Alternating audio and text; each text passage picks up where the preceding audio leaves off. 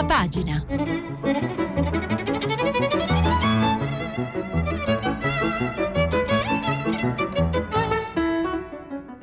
Questa settimana i giornali sono letti e commentati da Alberto Faustini, direttore dei quotidiani L'Adige e Alto Adige. Per intervenire telefonate al numero verde 800 050 333. Sms WhatsApp, anche vocali, al numero 335 56 34 296. Buongiorno e bentrovati. Oggi molta Italia sui giornali nazionali, c'è anche un po' di Europa, manco si votasse domenica, c'è molto Niki Lauda e c'è anche molto altro, molta cronaca. Parto con la stampa, il governo trascina il colle nella rissa sulla sicurezza. Conte oggi vede Mattarella. L'Ox certifica la frenata dell'economia, crescita zero, giù gli investimenti. Tria, via gli 80 euro di Renzi e Garavaglia della Lega dice con la flat tax netto più alto. Il Fatto Quotidiano dedica il titolo principale alle stragi, le verità oltre la mafia, ancora coperte dai depistaggi. È Roberto Scarpinato che parla, il procuratore generale di Palermo, due pagine molto interessanti, poi cercherò di leggerle. Il titolone anche per la CEI che dice votate tutti tranne Salvini, il presidente dei vescovi Bassetti agli elettori cattolici. Pensioni, il colpo di mano è invece la scelta per il titolo principale di Repubblica.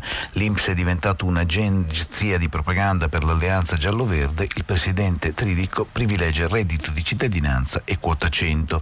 Lite sul decreto sicurezza, il Quirinale irritato. Gli ultimi affondi del governo, scrive appunto Repubblica. Vi dicevo molto spazio a Lauda, ma dopo ci torneremo. Sapete che è morto a 70 anni.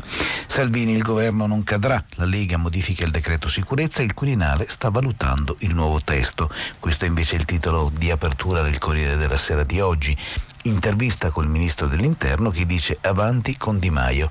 L'Ocse nel frattempo dice nel 2019 la crescita dell'Italia pari a zero. Vi leggerò sicuramente anche un bel articolo di Dacia Marini in prima pagina sul Corriere della Sera dedicato a Deborah, quella vita di odio e amore con il nemico dentro casa, è il titolo. La verità, anche se bruciano le sedi della polizia, il decreto per cacciarli non è urgente. Allarme immigrazione, a Mirandola un marocchino che si spaccia per minore da fuoco all'edificio della municipale. Due morti. A Torino un nigeriano morde un agente e gli stacca un dito, ma Movimento 5 Stelle e Colle, scrive la verità, si impuntano sul decreto sicurezza. Forse già oggi l'ennesimo scontro in Consiglio dei Ministri. Multe, espulsioni, rimpatri. L'ultima versione del testo. Il messaggero dedica invece il titolo principale al caos del governo, gelo del colle, cambia il decreto sicurezza, braccio di ferro sulla nuova convocazione del Consiglio dei Ministri voluto da Salvini. Il Quirinale irritato per essere stato tirato in ballo da Palazzo Chigi. Tria, decreto legge famig- dedicato alla famiglia senza copertura. Su Libero ospitiamo il marocchino e poi Luigi da Fuoco. Giovane straniero incendia una caserma, accade a Mirandola, in provincia di Modena. Due vittime, quattro feriti gravi, 20 intossicati, tra cui sei bimbi. Il nordafricano con precedenti fu accompagnato alla frontiera, poi ritornò qui. Il titolo principale di Avvenire Bassetti, solidarietà da portare in Europa. Il presidente Cei dice l'Italia modello di umanità, no a richiami religiosi esteriori. Nell'introduzione all'Assemblea dei Vescovi la denuncia della guerra al terzo settore una bella inchiesta su avvenire dedicata al caporalato e alle operaie indiane Latina, sfruttate, molestate, minacciate. Speriamo di avere il tempo di leggere questo approfondimento. Il titolo principale del giorno è Renzi, un nuovo centrosinistra. L'intervista no al patto PD Movimento 5 Stelle si vince con i moderati, dice Renzi a Michele Brambilla.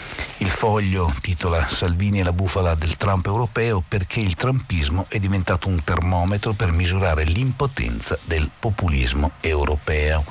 Il manifesto così è seriace la cittadina simbolo, calabrese, simbolo di accoglienza, resta nel sistema di protezione di chi chiede asilo. Un giudice ha dato torto a Salvini, che a colpi di decreti aveva deciso l'espulsione.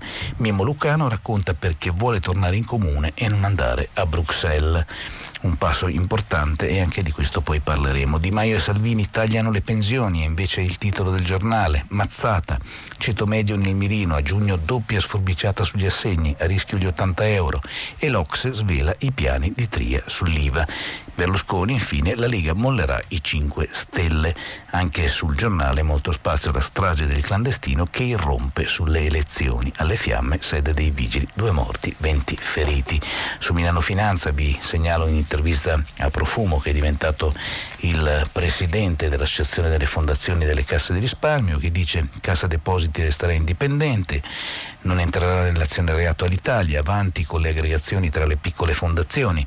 Il neo presidente dell'Acri illustra il suo programma che sarà in continuità con la gestione Guzzetti. Su Italia Oggi, pensioni a giugno doppio taglio, l'Inps recupererà la rivalutazione già calcolata ma non dovuta per assenza di inflazione. Tagli tra il 15 e il 40% per gli assegni sopra i 100.000 euro. Il Sole 24 Ore dedica invece il titolo principale alle dichiarazioni fiscali. Il calendario cambia già da quest'anno. L'invio di modelli, redditi e IRAPS ditta il 30 novembre, i mutasi al 31 dicembre, pagelle fiscali in ritardo, professionisti in pressing per la proroga dei pagamenti, caccia alla mediazione sui limiti da applicare ai nuovi controlli per le SRL. Poi c'è un'intervista a Tria che dice decreto legge famiglia senza coperture, riaperta la partita sugli 80 euro. Torno alla stampa e parliamo anche un po' di Europa, ne ha parlato alla fine della sua trasmissione Radio Tremondo Laura Silvia Battaglia, citando eh, dopo le elezioni in Indonesia le questioni legate a Brexit e a quello che sta accadendo in Inghilterra e uno degli approfondimenti della stampa di oggi che parla dell'Europa e della mappa delle capitali a rischio di crisi. Non solo l'Italia lacerata dalle liti tra Lega e 5 Stelle, dalla Polonia al Regno Unito fino all'Austria e alla Francia, ecco gli stati dove le elezioni europee in programma domenica 26 maggio rischiano di innescare una crisi interna. Ma andiamo a vederla questa sorta di mappa. L'inviato a Bruxelles è Marco Bresolin che dice mappa dell'Europa inquieta fra nazionalisti e populismo. Ecco gli stati dove il voto dell'Unione Europea rischia di innescare una crisi interna. Nel Regno Unito, per esempio, nell'incertezza della Brexit, il voto di domani, perché lì si voterà prima, sarà un test sui partiti pro-Remain, ovvero quelli contrari all'uscita dall'Unione Europea. Per loro il rivale principale è Nicole Farage. In Germania il voto dell'Unione Europea sarà l'ultimo grande test per Merkel e il primo per l'erede Kramp-Karrenbauer. Attenzione ai verdi che puntano a superare la SPD.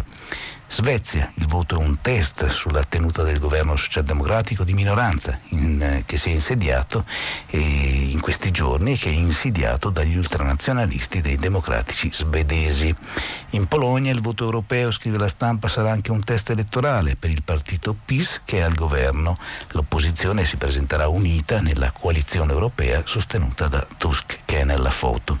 Francia, quello di domenica sarà anche un referendum su Macron, secondo la stampa. Macron che che ambisce alla consacrazione di leader europeo ma teme il sorpasso a destra di Le Pen.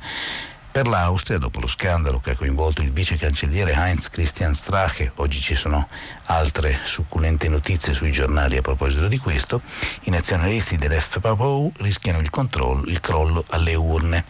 E l'altro focus della stampa è acceso sulla Grecia, il paese voterà in autunno per le politiche, il voto di domenica sarà un test per Tsipras, che è ritratto in una foto con Juncker, nuova democrazia potrebbe superare Siriza.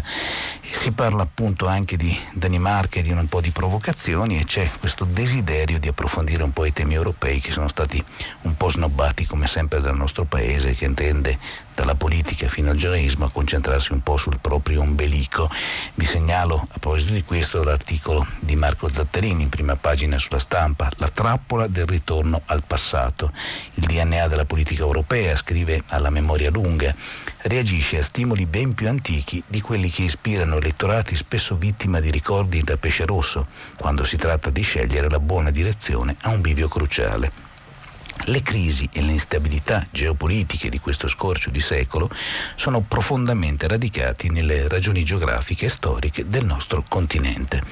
Le hanno agevolate paure vecchie che hanno trovato solo risposte parziali nella scarsa lungimiranza di leader di ogni colore, incidenti senza soluzione che hanno risvegliato timori ritenuti superati. Il populismo e il sovranismo sono diventati la banca della paura e mai istituto è stato così sistemico. Il Belgio, laboratorio di crisi potenzialmente perfette, rischia di sgretolarsi perché da un secolo esatto, cioè dalla fine della Grande Guerra, fiamminghi e valloni inseguono un'armonia brutalmente complessa. Li unisce il re dei Belgi, ma ora i nazionalisti del Neva gridano ad Anversa che bisognerebbe passare dallo Stato federale a quello confederale, con un distretto a Bruxelles simile a quello di Washington DC. Per cui come vedete insomma il tema è molto caldo. E sto ancora sui fatti nazionali leggendovi altri titoli, soprattutto altri approfondimenti.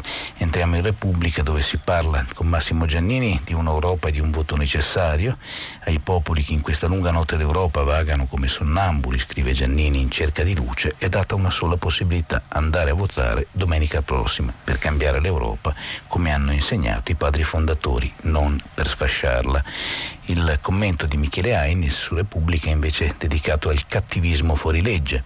C'è un problema giuridico, dice sul decreto sicurezza bis, ma c'è anche un problema contabile, perché in realtà i decreti sono 3, 4, 5. Ogni ministro dell'interno ne spara un paio all'esterno, pallottole di carta che colpiscono i più deboli.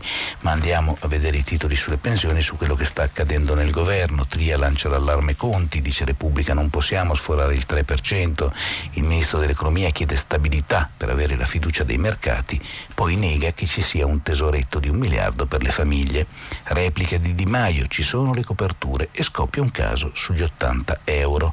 Si parla poi di IMSS giallo-verde un lungo articolo di Valentina Conte che dice che con la presidenza di Pasquale Tridico, già consigliere di Di Maio, l'ente diventa una sorta di agenzia governativa, spinge quota 100 e reddito di cittadinanza, le misure bandiere della maggioranza e rimanda i tagli alle pensioni.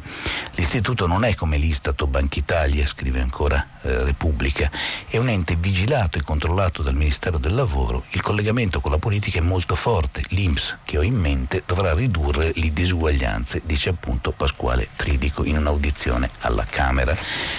C'è una lunga intervista di Salvatore Rossi poi a proposito della Banca d'Italia in cui il direttore generale e l'ex direttore generale di Banca Italia dice Berlino ci ha ostacolato nel salvare le banche. Via Nazionale dice ha vigilato al meglio delle sue possibilità con le norme in vigore. La Germania ha fatto interventi pubblici sui suoi istituti e poi ha bloccato quelli di altri paesi. Con questo governo, dice ancora nell'intervista che è firmata da Francesco Manacorda su Repubblica di oggi, dicevo con questo governo c'è stato un rapporto non sempre facile, dice appunto Salvatore Rossi, come con altri, ma quel che conta è che alla fine i nomi scelti per il direttorio siano passati. L'unico modo per ridurre il debito pubblico, dice ancora Salvatore Rossi, usando la ricchezza dei privati, è una patrimoniale, ma è una decisione politica che andrebbe spiegata molto bene agli elettori. Ancora eh, a proposito di quello che sta accadendo a Roma, lite sui decreti, dubbi del colle, tirato per la giacca, l'articolo di Concetto Vecchio su Repubblica dice che il ministro dell'Interno fa mezza marcia indietro e modifica il decreto legge sicurezza bis, ma per il Quirinale restano perplessità sulle pene per i manifestanti e sul decreto famiglia, senza copertura e requisiti. Incontro in vista con Conte, poi forse il Consiglio dei Ministri.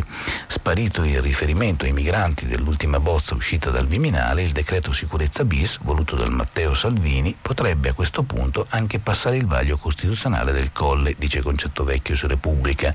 Il condizionale d'obbligo perché ieri sera tardi il vaglio era ancora in corso.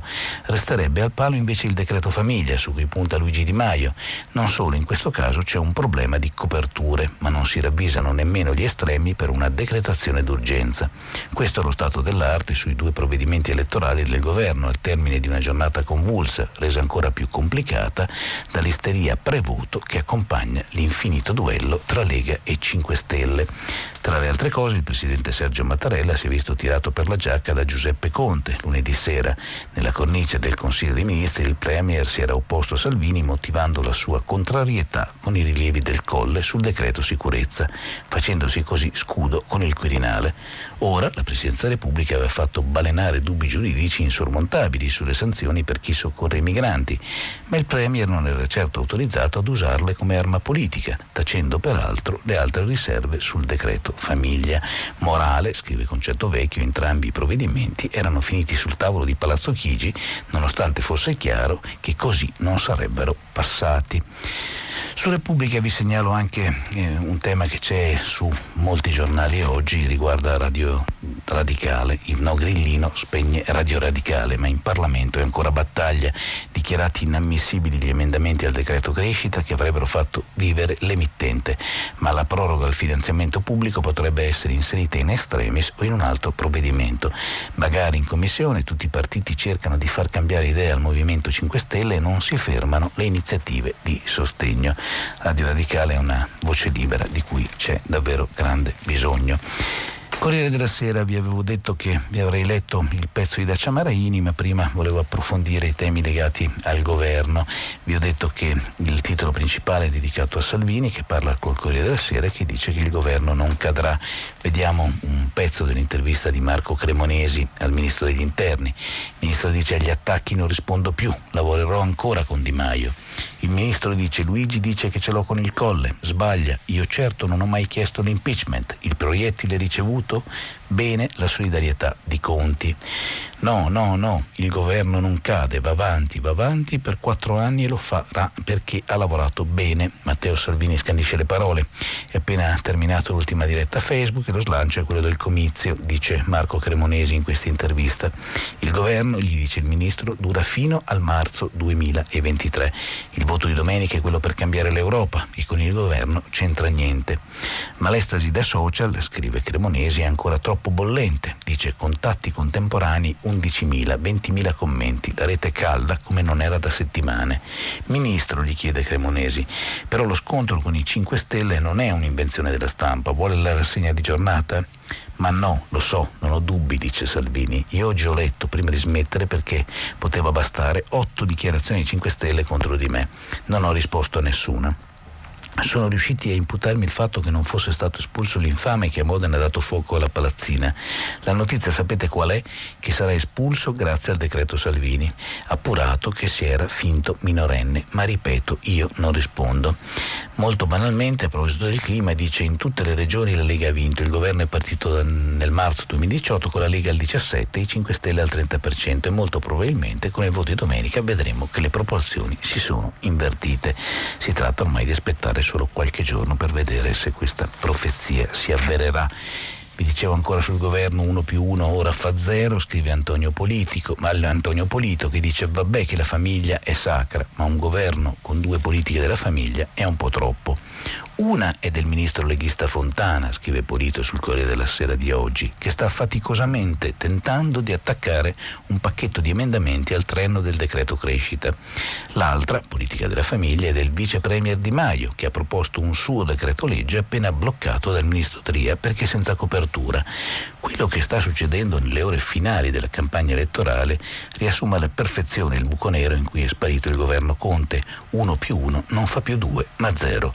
La logica del contratto prevedeva spericolatamente che programmi molto diversi, spesso divergenti, talvolta alternativi, potessero sommarsi senza integrarsi tot miliardi di reddito di cittadinanza a me, tot di quota 100 a te e amici come prima.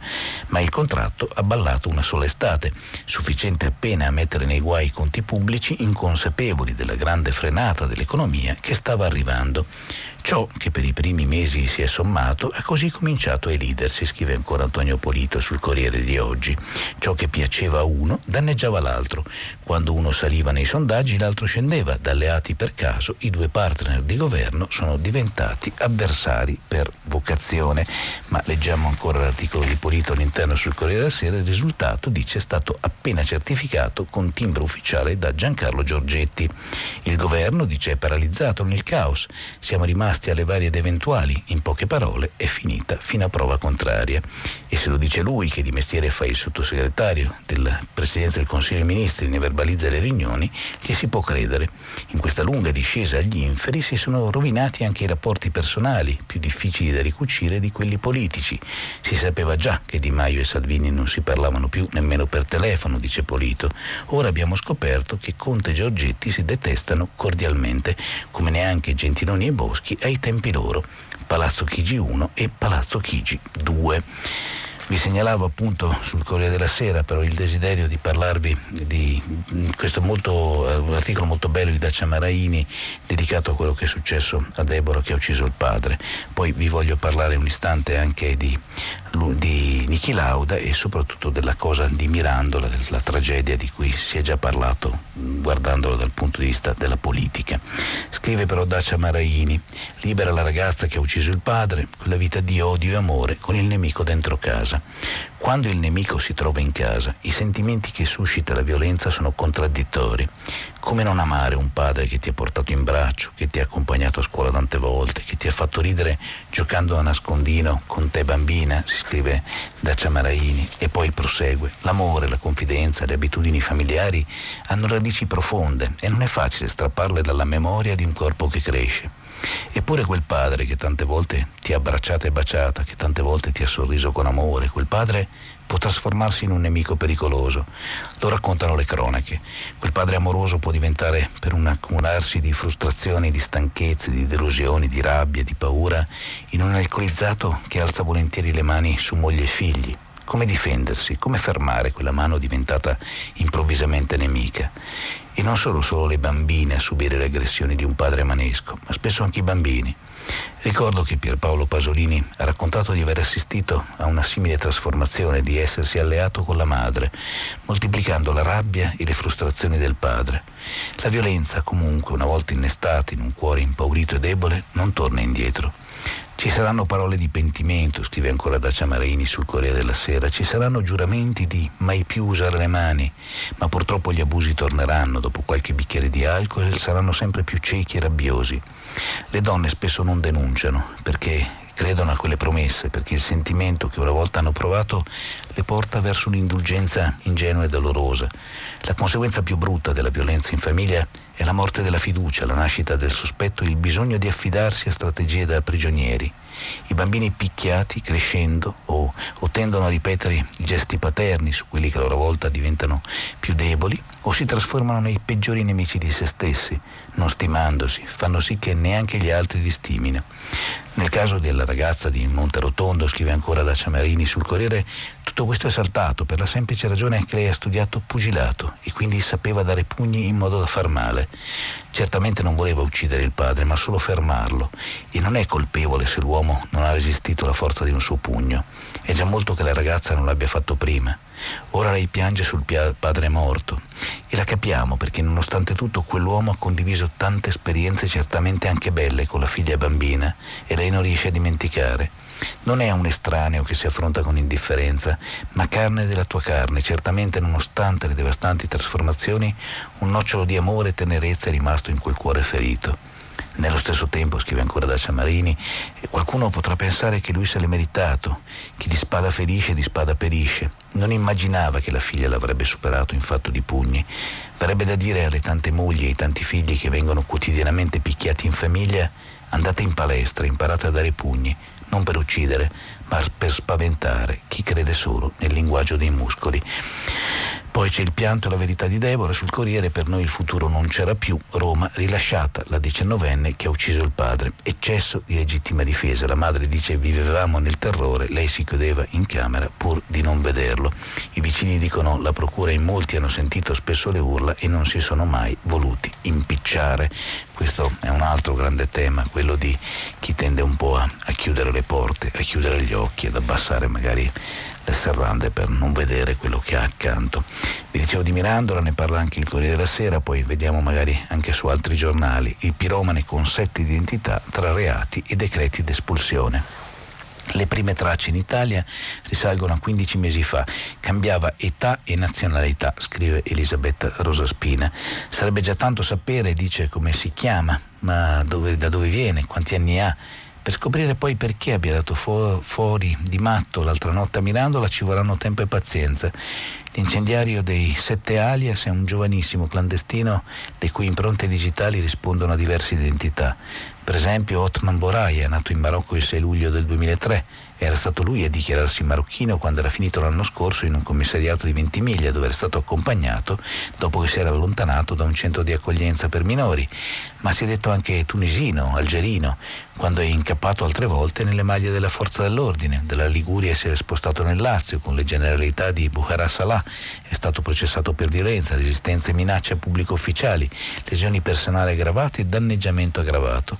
Il Tribunale dei minori di Roma aveva disposto il suo collegamento in una comunità fino all'ottobre del 2018, ma lui ha collezionato altre denunce.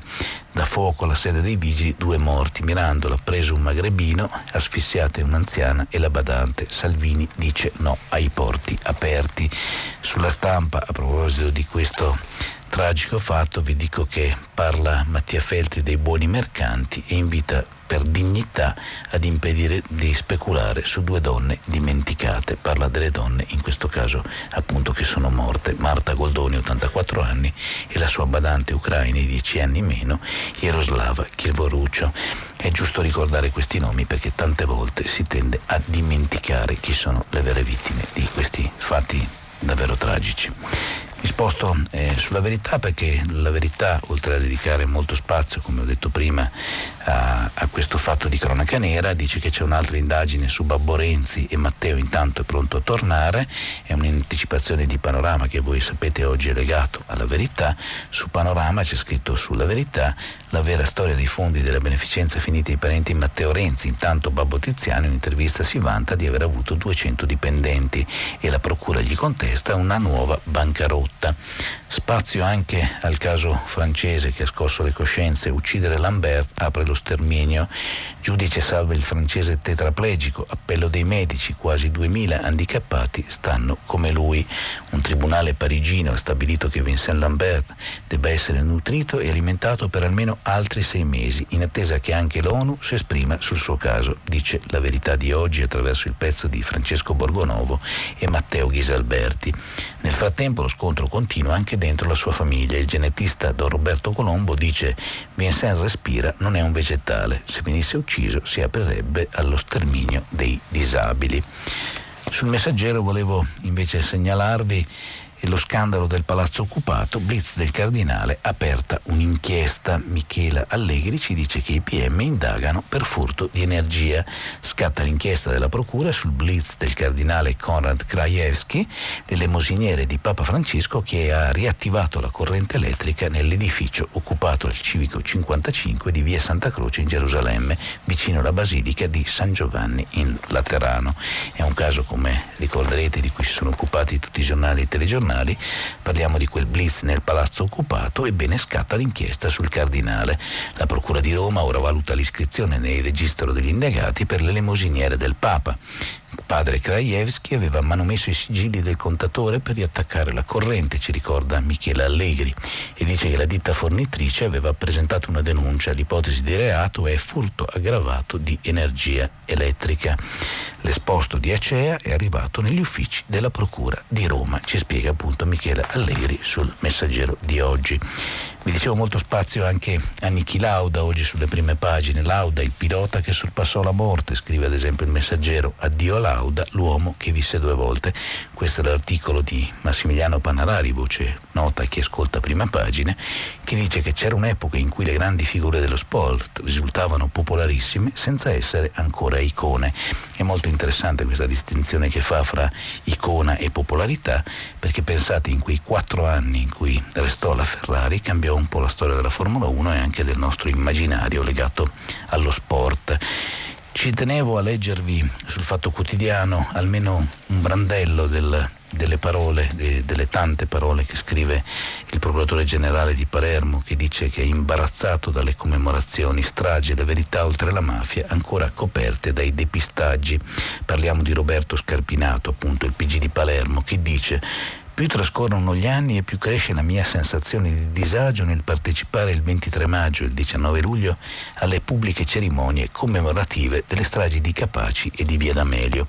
La retorica di Stato ha i suoi protocolli ed esige che il discorso pubblico consegni alla memoria collettiva una narrazione tragica e nello stesso tempo semplice e pacificata, che si può riassumere nei seguenti termini. Giovanni Falcone e Paolo Borsellino furono assassinati perché uomini simbolo di uno Stato che con le condanne inflitte con il maxi processo aveva sferrato un colpo mortale a Cosa Nostra. Adesso vi leggo ancora all'interno cosa dice perché sono due pagine davvero molto interessanti. Dice fra l'altro Neppure Rina spiegò in seguito perché aveva ordinato l'improvviso rientro da Roma del gruppo di fuoco capeggiato da Matteo Messina Denaro che si apprestava a uccidere Giovanni Falconi a colpe di arma da fuoco nella capitale dove egli si muoveva spesso senza scorta e aveva deciso di cambiare completamente strategia con l'esecuzione di una strage eclatante, la cui realizzazione richiedeva complesse capacità tecniche in materia di esplosiva e che per questo motivo presentava un rischio significativo di insuccesso, rischio invece pressoché inesistente ridotto ai minimi termini se l'esecuzione dell'omicidio fosse stata eseguita a Roma da killer di micidiale e sperimentata abilità. E neanche Rina spiegò agli altri capi perché nel luglio del 92 aveva improvvisamente cambiato programma, decidendo di dare esecuzione in tempi rapidissimi alla strage di Via D'Amelio. Una decisione irrazionale, assolutamente controproducente, valutata esclusivamente alla luce degli interessi di Cosa Nostra. Il 9 agosto 92 scadeva infatti il termine per convertire in legge il decreto legge numero 306 voluto da Falcone che aveva introdotto il famoso 41 bis dell'ordinamento penitenziario. Come è stato accertato nel processo sulla trattativa Stato-mafia, si aveva la certezza che il decreto legge non sarebbe stato convertito in legge perché in Parlamento esisteva una solida maggioranza garantista che riteneva quell'articolo in contrasto con i principi costituzionali. Era evidente dunque che la decisione più conforme agli interessi di Cosa Nostra sarebbe stata quella di attendere l'esito del voto parlamentare del 9 agosto e incassare il risultato della vanificazione del 41 bis. Invece di eseguire la strage prima del 9 agosto, cambiando i programmi, era assolutamente controproducente perché, come infatti puntualmente avvenne, era prevedibile che l'ondata di sdegno popolare conseguente alla seconda strage avrebbe indotto molti parlamentari a retrocedere dalla loro precedente decisione, convertendo il decreto legge parla appunto dei grandi silenzi di Reina, Roberto Scarpinato, oggi sul Fatto Quotidiano, e dice che cresce il suo disagio nel partecipare alle cerimonie del 23 maggio e del 19 luglio. A proposito della retorica, dice la narrazione semplificata è messa a dura prova da verità che vanno oltre il livello mafioso. Poi, come vi dicevo appunto, nemmeno Reina spiegò agli altri boss i motivi per colpire Falcone in Sicilia anziché a Roma e anticipare l'attentato a Borsellino. Borsellino, dice ancora Scarpinato in questo lungo articolo, aveva preso di complicità con la mafia di soggetti ai vertici delle forze di polizia e si parla ancora della famosa agenda rossa. Lui dice se l'agenda rossa fosse finita ai magistrati, Borsellino avrebbe provocato gravi danni anche da morto, per cui come vedete in segreti e depistaggi i misteri restano. Vi segnalo anche, eh, a proposito di questo strano concorso Fantasia al balcone, ovvero l'idea di premiare gli striscioni eh, più stravaganti, idea del fatto quotidiano, eh, fra quelli segnalati oggi ce n'è uno davvero divertente che dice hai bloccato i, balconi, non bloccherai i balconi ed è dato con molta evidenza sul fatto quotidiano. Emanuela Audisio scrive di Niki Lauda invece su Repubblica e dice se ne va un mostro, sincero, coraggioso, resistente, un pilota capace di tenere dritta la sua vita, di ascoltare il rumore e capire il guasto. Diceva che le macchine si guidavano con il culo e non era una battuta ma un'informazione tecnica. Nicky era un uomo che cercava vittorie, non compassione. Adesso andiamo a leggere un po' di questo articolo perché ci riporta dentro un grande mito che è stato tale per molti di noi e immagino anche per molti di voi diceva eh, quando il medico dichiarò noi non possiamo fare nulla, il problema sono le esalazioni, i gas che ha respirato e che l'hanno bruciato dentro, stiamo parlando dell'incidente Nürburgring ovviamente. Se vuole vivere deve farlo lui, cercando di restare sveglio e di combattere. Lauda, cosciente, ascoltò, lottò.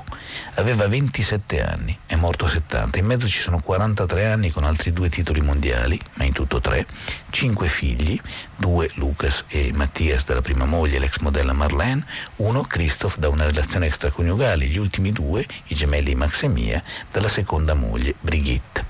Mettiamoci anche due trapianti di rene, il primo nel 97 dal fratello Florian, il secondo nel 2005 da Birgit, ex hostess della sua compagnia aerea, sposata nel 2008, e un trapianto di polmone nel 2018 per i postumi dell'incidente del 76. Nicky era schietto, andava dritto al punto, non proprio un tipo da like. Come tutti quelli che chiedono strada e affrontano l'autorità paterna che gliela nega, sapeva darsi da fare. Figlio dell'alta società austriaca, rampollo di una famiglia ricca e potente, rifiutò il ruolo nell'azienda di casa, litigò furiosamente con il nonno banchiere e firmò le cambiali per pagarsi le corse, facendo un grosso debito per poter accedere in Formula 1 con la Marsh e continuare a farlo con la BRM. Non voleva fare il figlio di papà, il suo sogno era sfondare nell'automobilismo. Dava ai soldi molta importanza. Nell'estate del 73 incontrò Montezemolo all'aeroporto di Londra e discusse per tre ore il suo passaggio alla Ferrari. 32 milioni di lire, ma in scellini. Capiva i motori, aveva quel tipo di sensibilità. Dopo un po' di giri a Floriano, venne a Fioriano, venne ammesso all'ufficio di Enzo Ferrari che gli chiede com'è la macchina e lui rispose con una frase mitica, una merda. L'ultima corsa di Niki Lauda è quasi in tutte le prime pagine oggi ed è una notizia che sicuramente merita di essere approfondita oggi da chi ha il tempo per andare in edicola. Trovatelo sempre il tempo per andare in edicola perché la lettura dei giornali non tradisce mai. Vi avevo detto delle schiave di cui parla Avvenire ed è un articolo che voglio leggervi perché Antonio Maria Mira è andato a Latina a scoprire che il caporalato è sempre fra noi. Sono tante di quelle notizie che a volte tendiamo proprio a non guardare o a non leggere, però ci sono schiave pagate 4 euro all'ora. Reportage tra le braccianti SIC di Terracina nel Lazio, chiusa nei capannoni con turni massacranti, in piedi a fare cassette di verdura per intere giornate tra soprusi e molestie. Le denunce dicono è tutto inutile. Se non ritiri la denuncia non lavorerai più né qui né altrove. È il ricatto di alcuni imprenditori agricoli pontini e dei loro caporali alle braccianti indiane Sikh che si erano ribellate allo sfruttamento, alle minacce, alle molestie sessuali e le donne hanno dovuto sottostare e hanno ritirato le denunce.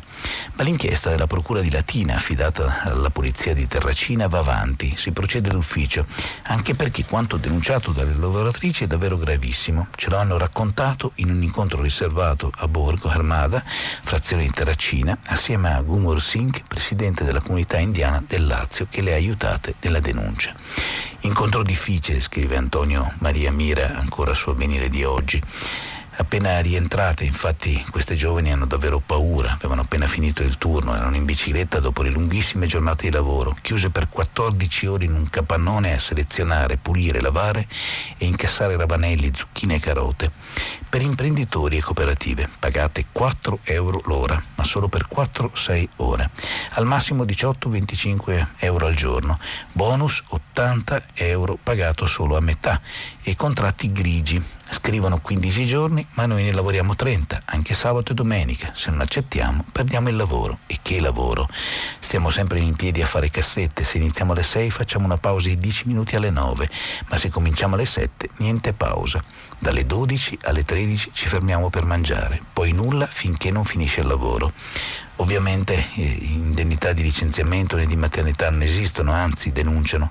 Quando una è incinta viene subito licenziata, anche perché non può sollevare cassette di 30-40 kg, così qualcuna è stata obbligata ad abortire. Lavoro anche notturno perché prima parte il camion carico e prima arriva sul mercato e più è alto il prezzo che si spunta. Nessuna protezione per tutta la stagione, solo un paio di guanti, anche se lavorano per ore con l'acqua fredda. Così ce li dobbiamo comprare noi una vera condizione di schiavitù, scrive ancora Antonio Maramira sull'avvenire di oggi. Ci dobbiamo presentare alle 6, ma se i prodotti da mettere in cassetta arrivano dopo due ore, per questo periodo non ci pagano. Quando gli ortaggi da incassettare sono finiti, in attesa di altri, dobbiamo pulire, ma non siamo pagati per questo. Così restano 12-14 ore, ma pagate per 4-6. Ma altre volte niente. Un padrone, una donna, mi ha fatto lavorare in prova per sette giorni, ma poi non mi ha pagato. Eri in prova, mi ha detto. Urlava, ci insultava, minacciava toccava, mi colpiva sulle mani. Gurmuk ci racconta un'altra storia. Una donna deve prendere i soldi di novembre e dicembre dalla cooperativa dove lavorava. Ora ha cambiato, ma quella di prima la ricatta. O torni da noi o non ti paghiamo. Lo sanno che se le danno i soldi lei non tornerà, perché lì la sfruttano, per questo non la pagano. Si tratta di una cooperativa già finita sotto inchiesta, ma evidentemente questa inchiesta non basta. Se ho ancora un istante, eh, volevo dirvi che sul giorno c'è un'intervista a Matteo Renzi Renzi, un nuovo centrosinistra, Michele Brambilla continua a fare un viaggio tra le personalità principali della politica nazionale in vista del voto delle europee. Oggi è il turno di Matteo Renzi che dice alle politiche un nuovo centrosinistra. Il trionfatore del 2014 dice alle europee sostengo il PD, poi ci si dovrà riorganizzare. Insomma, non è proprio stupefacente la notizia che sostenga il PD, ma insomma, la prima domanda che faccio a Matteo Renzi, scrive Michele Brambilla, è la più banale che si possa fare, ma solo apparentemente, visto che lui è stato il trionfatore delle ultime elezioni europee e ora, queste prossime, le guarda stando in tribuna. Senatore, gli chiedo, come sta? Molto bene, risponde Renzi. La verità vera è che la qualità della mia vita è migliorata. Viaggio molto all'estero, sto con la famiglia, mi preparo la maratona. Quanto alla politica sono in pace con me stesso, faccio il senatore, mi occupo del mio territorio. E quello che abbiamo fatto negli anni scorsi, soprattutto in materia economica, resta. E poi, paradossalmente, la cialtronaggine di chi ha preso il nostro posto fa capire a tutti la differenza tra loro e noi. Poi sono molto contento di dare una mano ai nostri sindaci, a cominciare dal mio amico Dario Nardella a Firenze. Sono sicuro che avrà un risultato eccezionale. A proposito della nuova vita dice che appunto sta molto in famiglia, che gli italiani invece credo che stiano molto peggio di prima, mentre la mia qualità dell'esistenza è migliorata. Poi dice un giorno Andreotti vide la mia poltrona da presidente della provincia di Firenze e mi chiese di chi fosse. Mia, risposi, e lui le do un consiglio, non la lasci mai. Maduro e il governo gli hanno chiesto e lui dice dopo il voto di domenica faranno finta di, far, di fare la pace, ma la prossima legge di bilancio vanno a sbattere. Conte imbarazzante, Salvini non andrà lontano. Molta sinistra ha fatto la guerra al Matteo sbagliato, ma anch'io ho commesso degli errori, per cui c'è anche un fuoco amico per colpa mia. Lo, dice, lo definisce proprio così Matteo Renzi, appunto dicendo per colpa mia. Vi voglio leggere su Repubblica mm, un passaggio sulla privacy o privacy, come si dovrebbe da un certo punto di vista dire, visto che la parola è di origini latine, o privatezza, come l'ha chiamata l'altro giorno Giordano Bruno Guerri nel suo articolo dedicato al rapporto fra il web, i giovani e gli adulti che su Facebook cercano di dialogare con i loro figli. Ebbene, la privacy e il voto, Soro dice con i dati è in gioco la libertà. L'intervista di Andrea Annuzzi e Soro dice in occasione di di un'intrusione informatica con violazioni di dati personali subito da una banca, ci siamo accorti che molti clienti avevano come password 123456. Antonello Soro scuote la testa mentre racconta l'aneddoto. Negli ultimi sette anni, come presidente dell'autorità garante della privacy, ha dedicato la sua vita alla tutela dei dati degli italiani. Tra un mese il mandato del collegio da lui presieduto scade e il Parlamento nominerà altri quattro esperti per raccogliere il testimone lungo il percorso inaugurato dal pioniere Corriere Stefano Rodotà. Presidente Soro, gli chiede Iannuzzi, i nemici della privacy usano metodi sempre più sofisticati. Come ci si difende? La sicurezza cibernetica è un problema di sicurezza nazionale. Se dovesse scoppiare una guerra, la minaccia non arriverebbe dai carri armati, ma dagli attacchi ai sistemi digitali, dalle torri di controllo agli acquedotti. È una sfida in divenire. Serve un'educazione digitale fin dalla scuola. Insegniamo ai nostri figli ad attraversare la strada, ma non ci preoccupiamo dei pericoli che devono affrontare quando gli diamo in mano uno smartphone.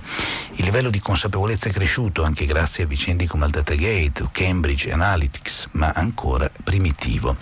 Bisogna far capire anche alla politica che il dato da una parte rappresenta un valore economico straordinario, ma dall'altra è un oggetto di diritto fondamentale, la proiezione della nostra persona nella dimensione digitale. Vedo che anche oggi siamo arrivati ormai alle 8, per cui io mi fermo qui per la mia prima parte di rassegna, vediamo poi tutta la città ne parla che telefonate vostre utilizzerà. Ci sentiamo tra poco dopo la pubblicità per il filo diretto. Bentrovati, vi ricordo che stiamo pubblicando come sempre i vostri messaggi anche vocali sul sito di Radio 3 e vi ricordo il numero che è appunto il 335 56 34 296. Prima di rispondere alle telefonate che stanno arrivando voglio dire ad alcune persone che mi hanno scritto come Alberto da Rosasco e un'altra persona che mi chiedono do, dove ho letto l'articolo di Niki Lauda, in particolare da Repubblica leggendo l'articolo di Emanuele Audisio, ma ho letto anche un pezzo del, dell'articolo di Massimiliano Panarari sulla stampa ma in particolare quello a cui mi sono dedicato di più è proprio quello dell'Audisio su Repubblica. Sono arrivati molti messaggi, cercherò poi di rispondere perché davvero è una pioggia. Ma sentiamo subito la prima telefonata. Pronto? Pronto, Pronto? sono io? Sì, è lei. Eh, buongiorno, mi chiamo Filiberto, volevo intervenire. Mi dice anche da dove chiama perché è sempre interessante da vedere. della Pescaia. Perfetto. Eh, volevo intervenire sul decreto eh, sicurezza bis, ma non l'ultima bozza, quella dove erano previste le sanzioni. Sì. E in particolare volevo dire che l'articolo 1 dice che i soccorritori che non rispettano le convenzioni internazionali e le indicazioni delle amministrazioni SAR eh, sono soggetti a sanzioni, prima erano penali, successivamente erano, sono state eh, amministrative. Cosa c'è di scandaloso eh, in questo? Cioè, cosa c'è di scandaloso che chi non rispetta le leggi viene sanzionato? Oltretutto, se si vuole, eh, chi, i delatori di Salvini eh, non capiscono che siccome l'area SAR di Malta è, è quella ampia, è una fascia lunghissima, è Malta che decide dove vanno i navigli eh, che, che, che, corrono in quella area. Quindi eh, Salvini si sarebbe data anche la zappa sui piedi con questo decreto. Ecco, tutto qui. Poi potrebbe parlare più a lungo. Certo, ma, ma la, la, ringrazio Filiberto che è molto importante quello che ha detto. E allora soccorrere i migranti non sarà reato, però restano le multe, cioè, c'è stata questa modifica al decreto sicurezza, lei ricorda anche la prima bozza, eh, soccorrere i migranti e sbarcare in Italia non sarà più reato, tantomeno sarà possibile punire chi in acque internazionali non segue le indicazioni dell'autorità di un altro paese. Eh, sparisce la parola migrante dall'articolo del decreto sicurezza bis che istituisce le sanzioni amministrative per le organizzazioni non governative, cassata anche la modifica del codice della navigazione che avrebbe attribuito al Viminale le competenze del Ministero dei Trasporti in tema di attraversamento e sosta delle navi delle acque italiane. Resta però inasprimento delle pene per chi in pubbliche manifestazioni ostacola le forze dell'ordine. Sono queste, scrive Alessandro Ziniti, ad esempio su Repubblica Alessandra Ziniti, le novità principali e le limature partorite dagli uffici del Ministero dell'Interno per rendere il decreto digeribile possibile. E queste modifiche tra l'altro hanno permesso anche a Riace di tornare nel sistema di protezione. Infatti sapete che il sindaco Lucano che è stato sospeso nell'ottobre scorso appunto per irregolarità, stato, il suo caso è stato valutato in modo molto diverso. E si parla però ancora, ci tengo a dirglielo, eh, nelle proposte di infliggere comunque multe importanti e cioè sono, è già sparita la questione delle multe importanti e ha rinunciato alle sanzioni il ministro Salvini per quello che riguarda la confisca della nave, però appunto restano alcune multe significative. Prima di, leggere, prima di sentire l'altra telefonata volevo leggervi alcuni messaggi, in particolare mi scrive una signora dalla Svizzera che dice che lei purtroppo non potrà votare perché la Svizzera non è un, un paese UE, nel senso che questo è un rapporto in, fra l'Italia e la Svizzera perché dice che il compagno tedesco che è residente ovviamente in Svizzera come lei ha potuto votare via posta perché non c'è la normativa di questo tipo nel suo paese, dice che è un peccato perché molti italiani non possono votare se arrivano dall'estero. E durante la trasmissione di ieri mi dice Claudio che Papa Bergoglio si difende gli attacchi, dice che Cristo in terra e che Cristo non si è mai difeso dagli attacchi, questo è vero, però forse il Cristo che arrivò duemila anni fa non aveva previsto cosa sarebbe successo nel 2019 con continui attacchi alla Chiesa. Va anche detto che il Papa non è che si difenda dagli attacchi, esprime il suo parere quando ne ha la possibilità e lo esprime ovviamente in parte anche dando delle risposte a chi si aspetta da lui dei contenuti di un certo tipo. Le parole di Dacia Maraini mi hanno fatto sentire un nodo nella gola, mi scrive Lara da Busto Arsizio. La violenza familiare è un male sottile e orribile. Mariti e padri violenti non sono né amorevoli né con cuore impaurito e debole, dice invece Mari. Su questo non sono d'accordo con Dacia Maraini. e se l'Inps decurterà la mia pensione licenzierà la mia Colf due ore a settimana oppure la pagherò in nero, dice Marina. Ecco, questa è una delle tante cose che emergono. Repubblica dice appunto che c'è in vista un colpo di mano per le pensioni e si riferisce un po' al ruolo che sta cambiando eh, per l'Inps. Eh, è forse presto per dirlo, insomma aspetteremo nelle prossime settimane di capire meglio. Sentiamo un'altra telefonata, pronto? Eh, buongiorno, sono Walter, un piccolo artigiano da Torino. Buongiorno Walter. Niente, eh, niente sono contento che mi ha passato la telefonata perché mm, questo è un argomento che colpisce centinaia di migliaia di, di artigiani e chi si è trovato in difficoltà come me. Eh, parliamo della crisi che ci ha coinvolto e niente, volevo parlare del famoso condono saldo e stralcio che era riferito a chi era in stato di difficoltà e soltanto se si era in regola con tutte le dichiarazioni dei redditi e così si poteva fare la domanda alla fine di questo condono. Non che uno non voleva pagare, si pagava un po' di meno. E io trullo trullo vado a fare tutti i documenti, ISE, cose, poi viene a scoprire che deve, deve, avere un ISE che non supera i 20.000 euro quando chi ha una, un minimo di ditta, una, una camera e cucina, subito fa in fretta arrivare a 20.000 euro.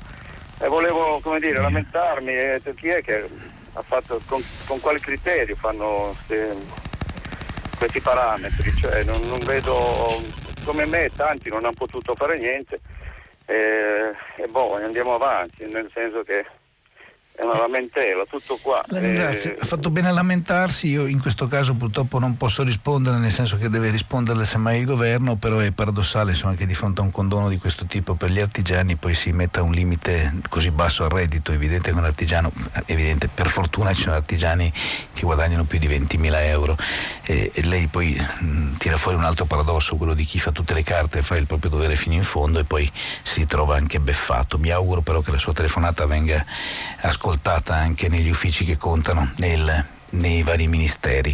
E mi scrive CB, in un meglio precisato, ieri sera dalla gruppo Ardaiani Forza Italia diceva che in Europa loro hanno mandato sempre i migliori, mi risulta invece il contrario, tutti i partiti in Europa hanno mandato i senza poltrona per esercirli.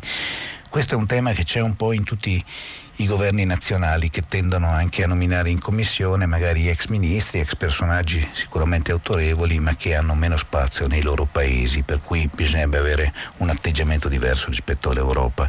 Enzo da Trento dice secondo me l'avvicendarsi di mille governi e la scarsa fiducia nella politica oggi nonché la scarsa partecipazione alle votazioni dipende molto dalle incongruenze degli intenti politici, indubbiamente l'antipolitica è prodotta soprattutto dalla politica.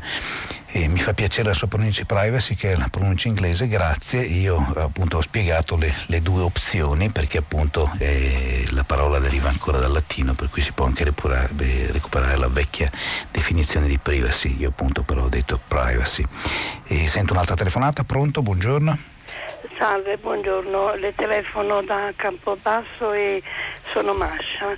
Mi piacerebbe che questa platea interessasse un attimo per parlare di Radio Radicale e mi piacerebbe che lo facesse lei. La ringrazio Masha, come lei forse avrà sentito nel corso della segna stampa di oggi ho citato eh, qualche articolo che parla appunto di Radio Radicale perché mi sembra molto importante quello che sta accadendo e il fatto che eh, si voglia spegnere una voce libera come quella di Radio Radicale, ma ne approfitto per citare anche il manifesto che dice affossata la proroga per Radio Radicale alla Camera, la Commissione Bilancio e Finanza della Camera ha detto no agli emendamenti di Lega e PD per la proroga della convenzione di Radio Radicale con il Mise, riammessi invece gli emendamenti che prevedono una moratoria fino alla fine dell'anno dei tagli al fondi per il pluralismo.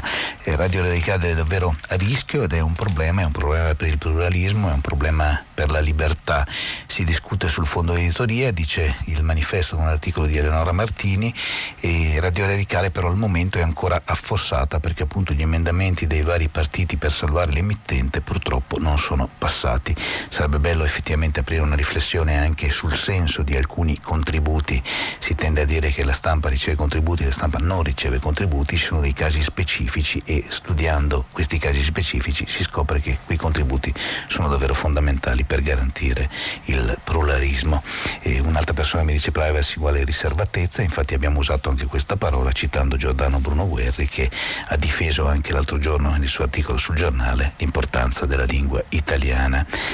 Poi eh, stanno arrivando davvero tantissimi messaggi, allora ve ne leggo un altro. E a proposito dei PM, come insegnava Falcone, dovrebbero basarsi sui fatti e non sulle elezioni. Al dottor Scarpinato mi permetto di ricordare, purtroppo non, eh, Renato, sì scusi, Renato da Castiglione Stiviere, al, al, dottor Scarpinato mi permetto di ricordare che nel processo sulla cosiddetta trattativa siamo solo al primo grado. È singolare che siano stati ascoltati i politici condannati, i militari, quasi che questi trattassero in autonomia. Il dottor Scarpinato dovrebbe tenere presente anche quanto sopra, evitando di farsi irretire dalla retorica che, che tanto critica, messaggio che sicuramente arriverà al dottor Scarpinato. Ieri ho visto in tv il film su Lauda, lui come tanti personaggi famosi osannati, anche con i loro comportamenti non corretti nella loro vita. Diciamo che il film che aveva fatto eh, quello che noi chiamavamo Ricky Cunningham quando era ancora in Happy Days, ovvero Ron Howard il regista, ecco quel film, Rush, è dedicato più ai comportamenti scorretti effettivamente di James Hunt, che era il grande rivale in quegli anni di Niki Lauda, però emergeva, devo dire, anche il personaggio di Niki Lauda con discreta chiarezza. In un'intervista commentando quel film, Niki Lauda fece un commento molto divertente, cioè disse c'è un unico errore in quel film, hanno attribuito troppe poche donne a James Hunt e troppe donne a me, nel film gliene sono state attribuite due, che sono poi le grandi due donne che ho avuto nella vita, ma come avete visto nel pezzo che ho ascoltato mentre raccontavo di quello che scrive oggi su Repubblica Emanuele Audisio, eh, le, i figli li ha avuti da tre donne, per cui insomma, sicuramente ci sono anche questi comportamenti dei quali si può discutere, ma si parlava di un mito dello sport, non di un esempio di moralità, per cui secondo me le due cose vanno un po' distinte. Sentiamo se c'è un'altra telefonata, pronto? Sì, pronto. Buongiorno. Eh, buongiorno. Prego. Eh, sono Luciana, eh, chiamo dalla provincia di Grosseto. Allora, volevo, io abito in un paese piccolo e così come me tanti italiani abitano in borghi o paesi piccoli e ehm, devo dire che ci dica, ci dica come si chiama, visto che... Luciana, Luciana, no, no, no, no, Luciana. il, no, no, il piccolo comune. Ah, i così... paesi, esatto, i Eh. paesi siamo Gavorrano, Scarlino, eh, Follonica, Montieri, tutte le colline metallicere. Certo, E- co- così almeno allora, facciamo, facciamo un po' di pubblicità a quei luoghi magnifici. Ah, Allora, io come abitante di questi borghi eh, devo dire che ho grosse speranze di restare in Europa e che l'Europa difenda eh, i, servizi, i servizi civili eh, che ci spettano. E le dico il perché. Dal mese di febbraio io ricevo la posta, il postino consegna a me e a tutti noi, ogni sei settimane. Quando mi va bene, perché io l'ultima posta che ho ricevuto è il 12 di aprile e ad ora non ho ancora ricevuto la posta. Chi abita eh, tipo Follonica in città ha un servizio un pochino più celere, ma chi abita nelle campagne o Scarlino ehm, che, sono, che è in, in alto o il bagno di Lavorrano che è in basso, si va dalle tre settimane, un mese, sei settimane. Ovviamente eh, io non ho problemi perché ho tutto pagato con la banca, ma ci sono persone che mi dicono Luciana, paccate di bollette tutte da pagare con mora. Allora, io eh, dico solo che evidentemente a questo Stato gli interessano altre cose. Di sicuro non sono i migranti che ci levano i postini. La ringrazio, la ringrazio Luciana anche per aver difeso con questa forza i piccoli borghi italiani che sono luoghi magnifici. Ogni sei settimane non si può accettare. Io spero che qualcuno tra i vertici delle poste ci stia ascoltando perché è un problema che c'è anche. Io vi parlo, come sapete, degli studi di Trento, ma mi occupo soprattutto della provincia di Bolzano, la provincia di Trento. Ecco, in questi luoghi, anche nelle valli, è sempre più difficile ricevere le poste. Però non, non si arriva per fortuna a sei settimane, ma nel mio piccolo ricevo le mentali dei lettori che ricevono tre giornali insieme in un giorno della settimana. Ovviamente non va bene perché io considero anche le poste un vero e autentico servizio pubblico. Sei settimane sono inaccettabili e poi è inaccettabile che si costringa anche uno a, come dire, a dover pagare le more, a pagare delle multe per colpe che non sono sue, ha fatto benissimo a dirlo, mi auguro davvero che alle poste qualcuno ci ascolti. Leggo un altro messaggio su Niki Lauda, c'è un tifoso che dice, è Fabrizio Costantini da Roma, che dice ricordate anche il grandissimo gesto di Arturo Merzario che si fermò per tirarlo dal- fuori dal fuoco, salvandogli la vita e mettendo a rischio la sua. Devo dire che quasi tutti i giornali oggi riportano anche la testimonianza di Arturo Merzario, Arturo Merzario che ancora una volta ricorda che Niki Lauda non gli, non gli disse mai grazie, un giorno gli mandò un orologio per ringraziarlo, ma insomma questo grazie arrivò, arrivò davvero molto molto tardi. C'è anche a dire che il carattere di Niki Lauda, molti lo ricordano, era molto schivo, però Merzario sottolinea giustamente questo episodio e ha fatto benissimo lei Fabrizio a ricordarci che a salvarlo è stato un nostro pilota che dobbiamo ricordare in una giornata come questa. Pronto? Buongiorno. Buongiorno sono, a lei. Sono Antonella e chiamo da Noto, provincia di Siracusa. Buongiorno. Senta, posto volevo- magnifico, oggi tutti posti magnifici. Sì, oggi è un posto, eh, Noto è un posto magnifico. Eh, senta, volevo sottolineare la buona notizia che l'Arma dei Carabinieri, il Ministro della Difesa e il Ministro degli Interni si costituiranno parte Cucchi, civile per il Cucchi. processo Cucchi. Sì. E credo che questa sia una notizia veramente proprio da sottolineare profondamente perché potrebbe riaprire tutta un'altra serie di casi che sono rimasti occulti in tutti questi anni. E credo veramente che ci sia da dare un notevole spazio perché la ritengo un'ottima notizia considerate le notizie pessime di quest'ultimo periodo. La ringrazio, la e ringrazio vorrei sapere Antonella. lei cosa ne pensa Antonella, sottoscrivo tutto quello che ha detto, è, è un caso davvero, da- davvero anche triste, mi permetto di dire, non c'è solo una tragedia, ma ci sono anche atteggiamenti inqualificabili, per cui è davvero molto importante. Tra l'altro anche ieri i familiari di Cucchi sono stati ricevuti dai vertici dei carabinieri, è davvero molto importante che tanto il Ministero degli Interni quanto appunto l'Arma dei Carabinieri abbiano deciso di costituirsi parte civile. È un passaggio importante, come dice lei, anche rispetto a tanti altri procedimenti, a tante altre questioni un po' ricche d'ombra che hanno bisogno di essere riportate alla luce. Un atteggiamento come questo fa capire che sia l'arma sia il Ministero hanno intenzione di aprire le porte e di non chiuderle come è successo troppe volte in passato. Eh, vi leggo ancora qualche messaggio. Eh, molti hanno visto davvero il, il film su Niki Lauda, molti commentano il- l'articolo di Dacia Maraini che è, un, che è un articolo davvero molto molto bello. Ci tenevo anche a dirvi, perché poco fa, scusate, me ne arrivano davvero molto, per cui eh, 1500 euro lordi non è una pensione da ricchi, dice Anna, ha totalmente ragione. L'idea è che dopo la fiera della campagna elettorale siano legnate per tutti, speriamo che non accada questo, questo è quanto dice invece oggi appunto Repubblica, che c'è il rischio che poi si metta mani alle pensioni, ma io mi auguro che quei 1500 euro lordi non li tocchi, non li tocchi proprio nessuno. Eh, va anche detto che quando si parla di attacchi alle pensioni, definiamoli così tra virgolette, non, non riguardano mai le pensioni basse per fortuna. E poi ancora su Dacia Marini, Clara da Bologna dice io non credo affatto si possa amare un padre violento, chi dice che quel padre sia stato mai affettuoso e tenero, nulla sappiamo di questa storia.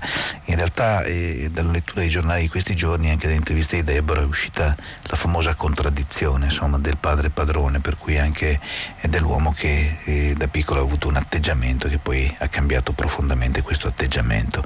Eh, la storia di Deborah è una storia di, di purtroppo molte, molte famiglie al di là dell'esito finale. Sentiamo un'altra telefonata, pronto? Eh, pronto, buongiorno, sono Anna Maria e chiamo da Napoli. Buongiorno Anna Maria. Eh, senta, io chiamo soprattutto per fare, diciamo così, eh, non è argomento ecco, attualissimo, però è una cosa che mi preme moltissimo e la ringrazio eh, di ascoltarmi. Io mh, sono una donna che ho superato i 65, per cui non faccio più parte eh, di un certo screening per quanto riguarda la sfera femminile, eh, pap test, mammografia, eccetera. Per combinazione mi sono recata in un consultorio per una mia amica da farci una prenotazione e l'ha detta lì che ha preso la prenotazione, signora ma lei lo può fare anche lei? Beh, dico guardi io ho superato l'età, signora non si preoccupi, la prenoto.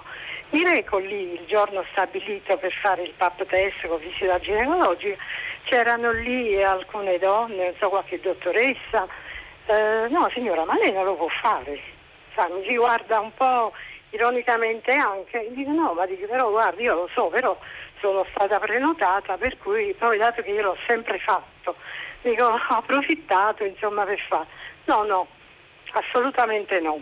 Allora io, eh, quello che io dico no, ma eh, per la sanità una donna dopo i 65 anni eh, non deve fare più nessuna prevenzione, visto che ci martellano, no? Voglio dire, se non a meno che uno non la fa privatamente, poi pregando il medico di scriverle la, eh, la prenotazione, di fare tutta quella trafila che poi se uno lo vuole fare sempre tramite AS deve aspettare mesi, mesi e mesi per una prenotazione. Le dico sinceramente, dato che oggi abbiamo una ministra donna, la Grillo, io pregherei la ministra di prendere atto di questa mia denuncia perché le garantisco che questi consultori sono vuoti. Io dico, capisco che c'è un affollamento, vado lì, non c'era nessuno, c'era anche il medico, il ginecologo che anzi lì è rimasto un attimo perplesso.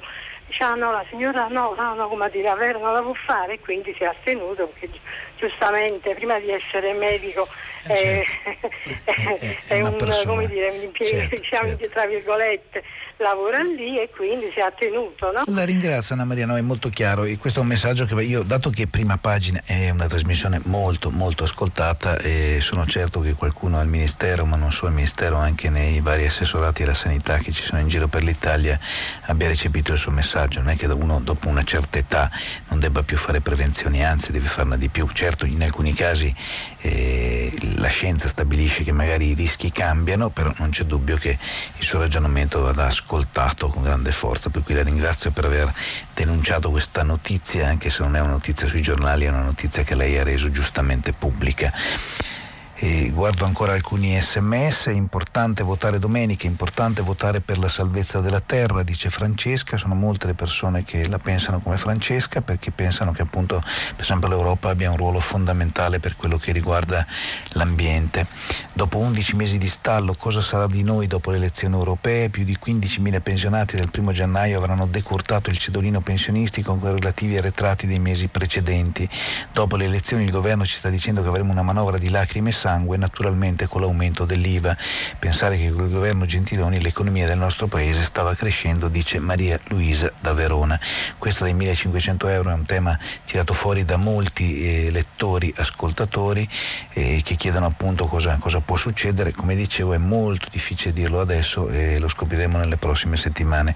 Io mi auguro davvero che non possa finire così questa vicenda perché andare a tagliare pensioni eh, basse non ha proprio senso. Un'altra telefonata telefonata, pronto? Buongiorno, sono Adriana e chiamo da Trieste. Buongiorno Volevo Adriana. far domandare come mai nessuno parla di tutti quei passaggi di migranti, clandestini, chiamiamoli come vogliamo, che attraversano il confine tra la Slovenia e l'Italia, attraverso i boschi, i sentieri che sono disseminati di indumenti, di avanzi di cibo, di scarpe. Io vorrei sapere chi dà loro il cambio di vestiti, chi sono queste persone che li fanno che li fanno diciamo, eh, attraversare i confini e dove li portano al, a, so, a, come, schiavi, come, schiavi, a lavorare nei campi di pomodori, cosa, cosa fanno? Chi sono? Nessuno ne parla. La ringrazio Adriana, questo è un tema tra l'altro che ha sollevato ieri anche un, un, altro lettore che ha mandato un'email a prima pagina e dicendo che solo il Piccolo di Trieste dedica un po' di spazio a questi argomenti, Piccolo di Trieste che è il giornale che è su quella frontiera, però è vero che quella è una frontiera di cui si parla pochissimo, per cui mi riesce difficile anche darle una risposta sensata e anche rispetto a chi li aiuta. Probabilmente li aiuta chi già li aspetta, certo per inserirli nel mondo del lavoro, magari un lavoro nero, perché ricordo ricordiamoci che spesso a sfruttare le persone che arrivano eh, da oltre confine insomma, ci sono magari dei nostri imprenditori, dei nostri artigiani, insomma, ci, ci siamo noi perché eh, ci siamo noi tutti, ovviamente non si può generalizzare, ma allo stesso modo va detto che se queste persone arrivano e fra virgolette spariscono, vuol dire fa bene Adriana a ricordarcelo che c'è qualcuno che li aiuta. E, e ha molto ragione, io mi prendo appunti su questo perché è un tema secondo me del quale bisogna parlare di più, si parla molto di Ventimiglia, si parla molto di Lampedusa, non ci si occupa di quella frontiera che non è certo meno importante delle altre, per cui si tende a guardare di più chi arriva dal mare, ma chi arriva dalla terra e chi arriva anche comunque da una zona, lei ci, ci chiama Trieste dove ovviamente il mare c'è, ma quella zona di confine effettivamente è lontana dai riflettori, per cui questi riflettori vanno accesi. Allora leggiamo altri sms, scusate solo un istante perché c'è un po' di questione tecnologica perché non sempre riescono a caricarsi velocemente quelli che stanno arrivando. E mi chiedono ancora appunto Niki Lauda, ci sono altri commenti su, su Dacia Maraini, ci sono altri commenti sulla campagna elettorale, Ci sono, eh, adesso per esempio dice che eh, Lara da Busto Arsizio, a proposito delle parole di Daciamarini, dice che l'hanno fatto sentire un nodo nella gola perché la violenza familiare è un male sottile e, e orribile. Sono molti appunto i commenti dedicati all'articolo di Dacia Maraini sulla tragica vicenda di, di Deborah. Il TAR ha riabilitato il comune di Riace, facciamo un esame di coscienza, chi lo ha estromesso a suo tempo, dice Luisa Dalodi. Su questo le dico che c'è una bella intervista al, al, sindaco su più di un giornale, sindaco che dice che appunto lui vuole restare lì a fare il consigliere comunale, vi leggo ad esempio, parliamo di Mimmo Lucano, vi leggo ad esempio il manifesto dove dice il mio posto in consiglio comunale, per questo ho detto no alle europee. Mimmo Lucano dice fare politica per me è vivere le tensioni sociali, la nostra lista può vincere, la, la cittadina può rinascere.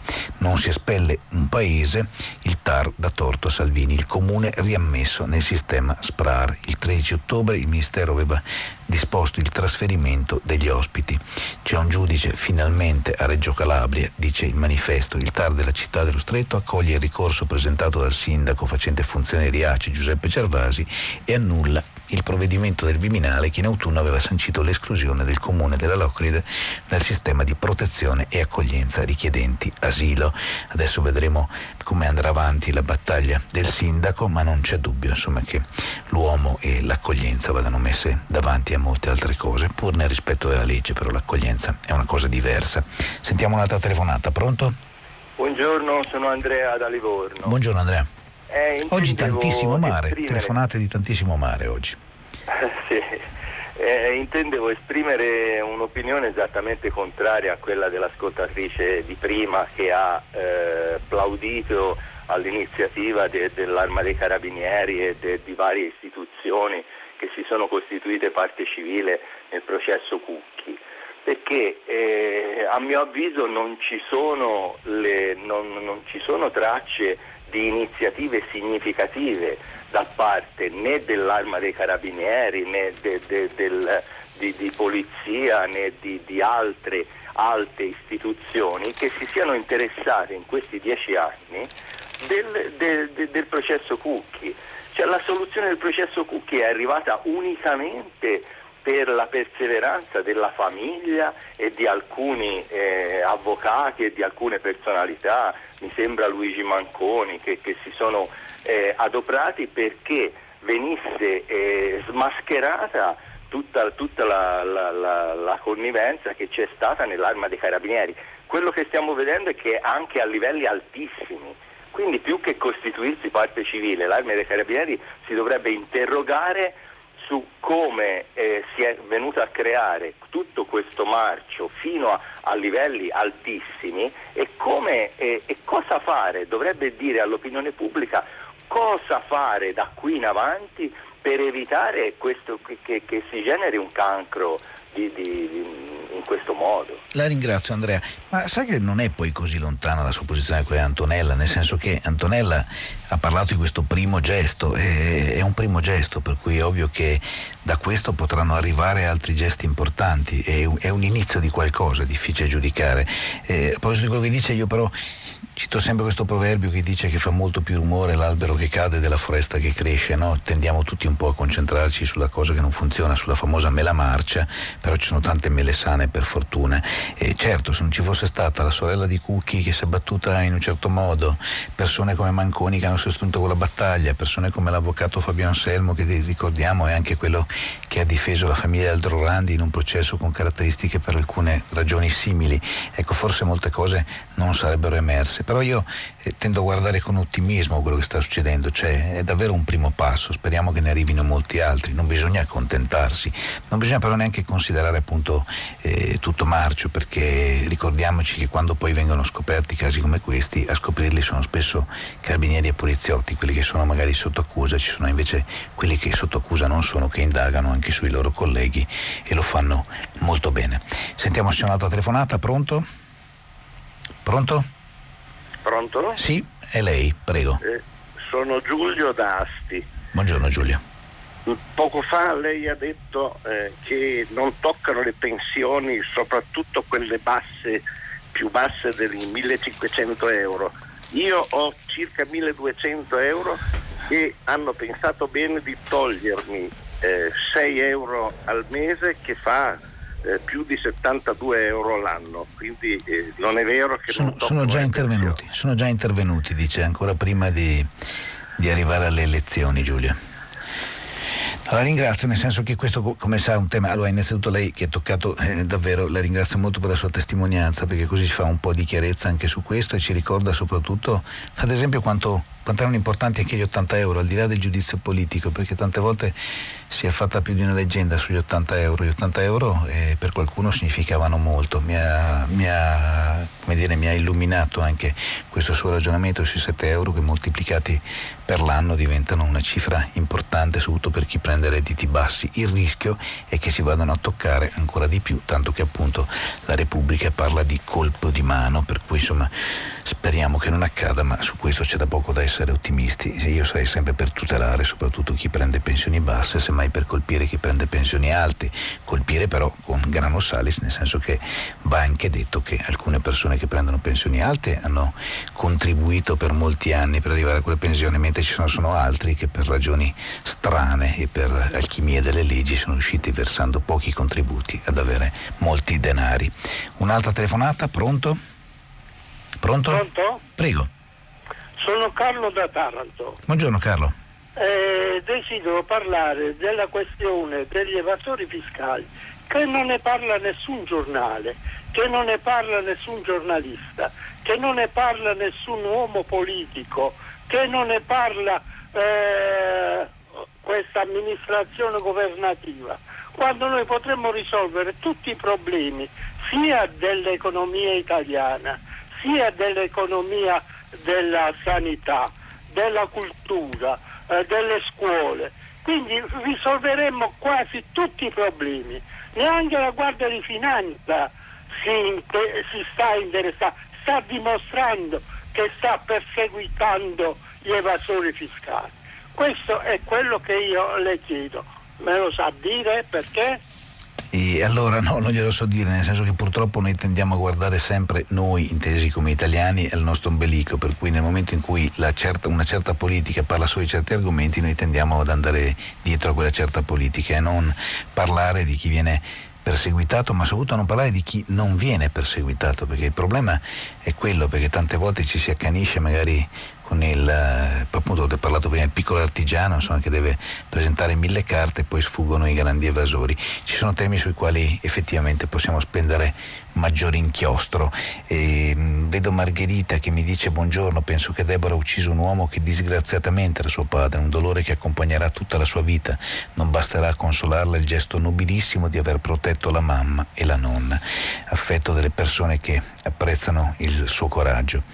Visto che si parla di Europa e piccoli borghi, cosa ci può dire sul fatto che mi pare l'Europa chiese di chiudere i masi dell'Alto Adige, quelli invece trovarono una nuova vita? Pietro da Ferrara, Pietro la, la vicenda dei masi chiusi in Alto Adige, che è una, un'antica importante tradizione che è diventata anche una legge in Alto Adige e meriterebbe molto spazio, però per fortuna i masi Alto Adige sono ancora ben tutelati.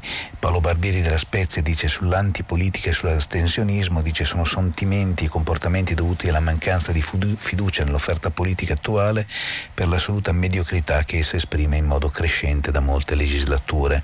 Ha ragione Paolo, c'è anche da dire però che questa politica litigiosa è quella che produce appunto antipolitica, perché la prima ad allontanarci dalla politica è la politica stessa perché continua a parlare male dell'avversario anziché tornare a un antico rispetto. Perché non vengono fatti i nomi di aziende cooperative che usano il caporalato? Dice Vera, ha ragione, lo segnaleremo all'avvenire che però fa capire molto bene di chi si parla se uno almeno è un abitante di quella zona. C'è un'ultima telefonata che è l'undicesima, oggi battiamo quasi un record. Prego. Pronto?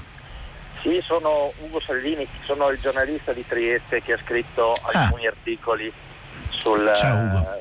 Ciao, ciao. Sulla cosiddetta rotta balcanica. Eh, per cui rispondi ad Adriana, dai Ugo, raccontaci, spiegaci.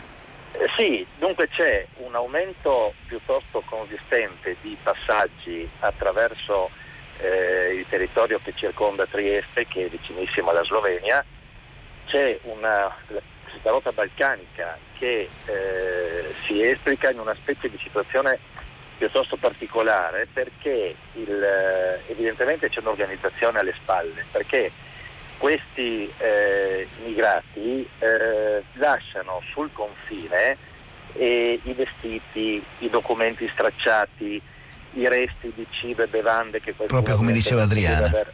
Esatto, ed è un fenomeno in costante crescita di cui in realtà tutte le istituzioni locali si stanno occupando eh, con notevole eh, attenzione, con notevole cura. È abbastanza singolare che di questo non si parli tanto sui quotidiani nazionali dove si parla prevalentemente se non esclusivamente eh, della via mare, degli ingressi cosiddetti via mare, perché qui il fenomeno è molto sentito e c'è anche una discussione politica in corso. E tra l'altro eh, questi, questa migrazione, questo fenomeno eh, riguarda piccoli comuni del circondario di Trieste nei quali domenica si voterà per le amministrative, quindi è un argomento di cui si parla molto anche nella campagna elettorale certo. diciamo, per le amministrative. Io ti ringrazio Ugo, ti, ti, chiedo scusa perché siamo in chiusura di trasmissione, sai che i tempi della radio sono rigorosi, ma è stato molto bello che tu abbia telefonato Ugo e che tu abbia risposto direttamente eh, ad Adriana a questo suo dubbio sui migranti. Insomma, questo dimostra che prima pagina riesce anche a mettere in contatto i giornalisti che si occupano delle cose specifiche con chi fa domande su questo. È una cosa che trovo molto importante. Eh, ti dico anche Ugo, ma tu lo sai, insomma, che semmai c'è spazio anche sul mio giornale per raccontare queste storie sui miei giornali. Noi ci fermiamo qui perché il tempo anche oggi dice stop. Dopo i GR Vittorio Giacopini conduce pagina 3 e alle 10 come sempre ci sarà tutta la città ne parla. Noi ci risentiamo domattina. Buona giornata.